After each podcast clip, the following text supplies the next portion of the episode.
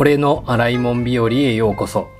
この番組は食器洗い研究家の俺、洗い物が食器洗いのコツと楽しさや毎日の食器洗いを通じて気づいたことをお話しするポッドキャスト番組です。一般的には食器洗いは面倒だ、嫌だと思われているけれども、実はよく知らないだけかもしれません。この番組を聞くことで、食器洗いをスムーズに済ませる方法を知り、ストレスなく食器洗いを楽しむ仲間が増えればよいなと考えて情報を発信しています。えー、今回は食器洗いの準備編その3ということでお話をします。えー、前回までの振り返りなんですけれども、えー、まず食器洗いとは、え食器を再び使えるようにする行為であるということです。そして、え準備するものは、え必須のものとして洗剤、スポンジ、水切りかごがあります。そして、えー、あれば良いものということでおすすめのものとして、えー、料理を保存する用のヘラ、また、えー、汚れ落とし用のヘラ、あと、汚れを一時保管するゴミ袋、または新聞紙があると良いということです。さらに、えー、出された料理はしっかりきれいに食べる。食器に料理を残さないということも大事です。また、えー、食器洗いをする前に、えー、シンクに運ぶ際には必ず重ねずに持っていくということが大事だということをお話ししました。今回はその続き、洗う直前までの準備についてお話をします。えー、まだ洗わんのかいというふうに思うかもしれませんが、もう少しお付き合いください。えー、僕の言う食器洗いというのは、食器をただ洗うことではない、えー、食器を再び使える状態に戻すということになりますので、え、ストレスなく食器洗いを済ませる方法だと思ってもう少しお時間をいただければと思います。えー、では、食器洗いをスムーズにするための、えー、シンク周りでする事前準備ということでお話をします。まあ、繰り返しになるんですけれども、まあ、食器洗いの目的は再び使える状態に戻すということになりますので、えー、洗剤をスポンジにつけてゴシゴシ洗うというのはあくまで手段であって目的ではありません。えー、食器を洗う前に、えー、ゴシゴシ洗うべき対象の食器をいかに減らせるのかということをここでは気気をつけてもらいたいと思います。歴史の言葉には戦わずして勝つというような言葉があるんですけれども、えー、僕は洗わずして洗うと。洗わずして、えー、再び使える状態にどうやって戻していくのかということを考えて、えー、この後のことを話していきたいと思います。で、えー、一つ目のことなんですけれども、まず、ヘラを使って汚れを落とすということを挙げます。食器に残った料理というものをタッパーなどの保存容器に、えー、シリコン製などのヘラを使って保存するということですね。えー、食べられる状態の料理を、まあ、可能な限り食べられるようにタッパーに保存したりですとか、もしくはあの食べる前でしたら、えー、食器の上に、えー、移し分けるということですね。例えばですけど、まあ、カレーを作って、えー、お鍋を洗う必要があります。で、えー、鍋に残ったカレーをですね、そのまま洗い始めると、非常に、えー、汚れが残っている状態なので、えー、ヘラを使って、えー、お皿に移し切る、もしくは、あタッパーなどの保存容器にですね、す、え、べ、て移し切ってしまって、洗うべき、えー、鍋がですね、あの、ある程度汚れが落ちてしまう。もうほぼ、えー、目で見えないぐらいですね、あの、汚れが落ちてるような状態にできると理想なんですけれども、そんな状態にできればいいというふうに思ってます。そして、えー、もう一つですね、えー、考えられるのが、えー、調理器具に残った食べられないものの処理ですね。えこれについては、え例えばですけれども、えお肉を焼いた時に出る油などですね、もう余分な油が出てしまって、これはもうそのままあ食べるわけにもいかないとあ。捨てないといけないということですね。で、あの、これは汚れ落とし用のヘラ。えー、料理用じゃないヘラがあればいいんですけれども、なかったら同じでもいいです。えー、キッチンスクレーパーというようなものも売ってますので、こういったものを使って、えー、取り除く。えもしくはそういったものがなければですね、あの新聞紙ですとか、あの広告、チラシなどを使って取り除ければ良いです。で、ここまでが、まあ、まずヘラなどを使って、まあ、汚れを落とすということをお話しました。で、えー、二つ目の、えー、方法なんですけれども、えー、食器洗い以外の用事を済ませることで、え食器の汚れを少しでも落とすということですね。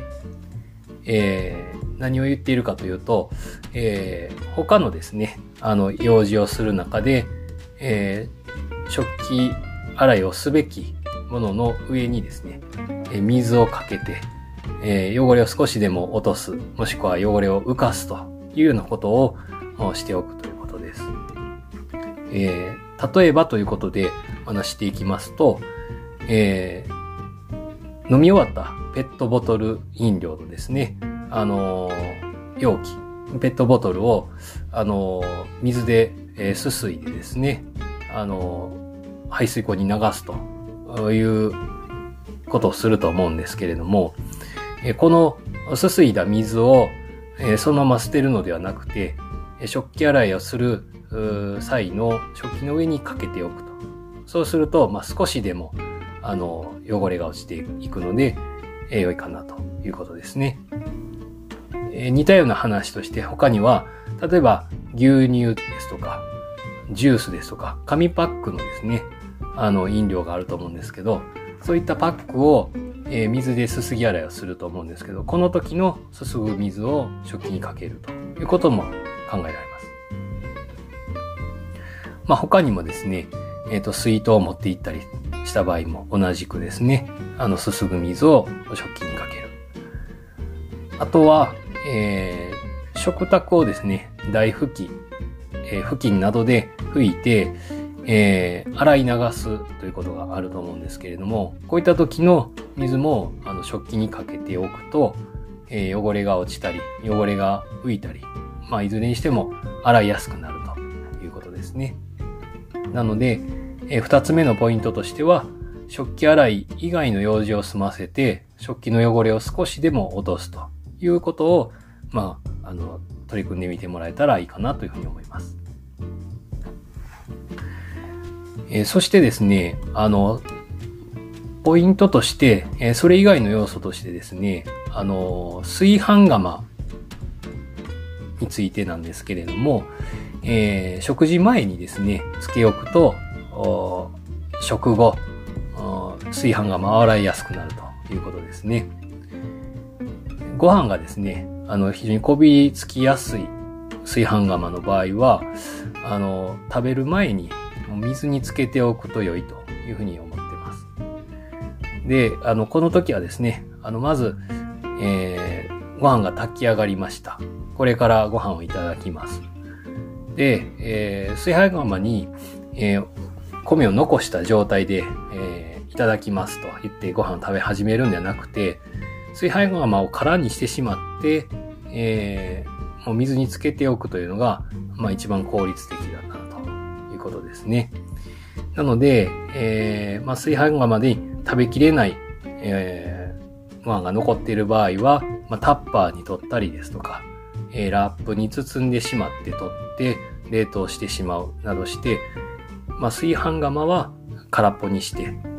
で、食事前には水につけておくと良いということですね。そうすると、えー、食後に洗いやすくなるということですね。私が、えー、普段ですね、あの、食事するときには、あの、一緒に食べるおかずをですね、作り置きした、まあ、タッパーからですね、取り出して、もうそのタッパーが全て空になってしまったら、えー、その蓋を洗っておくとかですね。あの、何らかその他の用事をした時の、え水をその炊飯釜の中に、え溜めておくと。そうすると、まあ、そのためだけにあの水道水を使わなくても、え炊炊飯釜の中が水で満たされるというような、そんな状態になると一番いいかなと思いますんで、まあ、そういったあの水を効率的に使うというようなこともいろいろ考えながら、えー、洗う準備を進めていけると、その後の工程が効率的に進むんじゃないかというふうに思ってます。ということで、今回は、えー、洗う前の準備ということで、えー、一つ目、えー、ヘラなどを使って食器の汚れを可能な限り落としてしまうということ。で、二つ目、えー、食器洗い以外の用事を済ませて、えー、食器の汚れを少しでも落とすということ。そして、えー、一番、えー、洗いにくい、えー、炊飯釜については、食事の前に水につけ置くということが挙げられますということをお話ししました。ということで今回はここまでです。えー、お伝えしてきた情報が参考になった、話している内容がよくわからなかった、食器洗いで知りたいことや困りごとがあるという方は、ぜひ SNS から情報をお寄せください。概要欄に、えー、旧 Twitter、X と Instagram のアカウント情報を貼っておきますので、DM などを送ってください。ずっと食器洗いを続けていると当たり前のように済ませていて、えー、食器洗いに馴染みがない人と感覚がずれてしまっている可能性があります。疑問や質問、感想などお気軽にメッセージを送っていただけましたら嬉しいです。以上、食器洗い研究家、俺、洗いもんでした。ありがとうございました。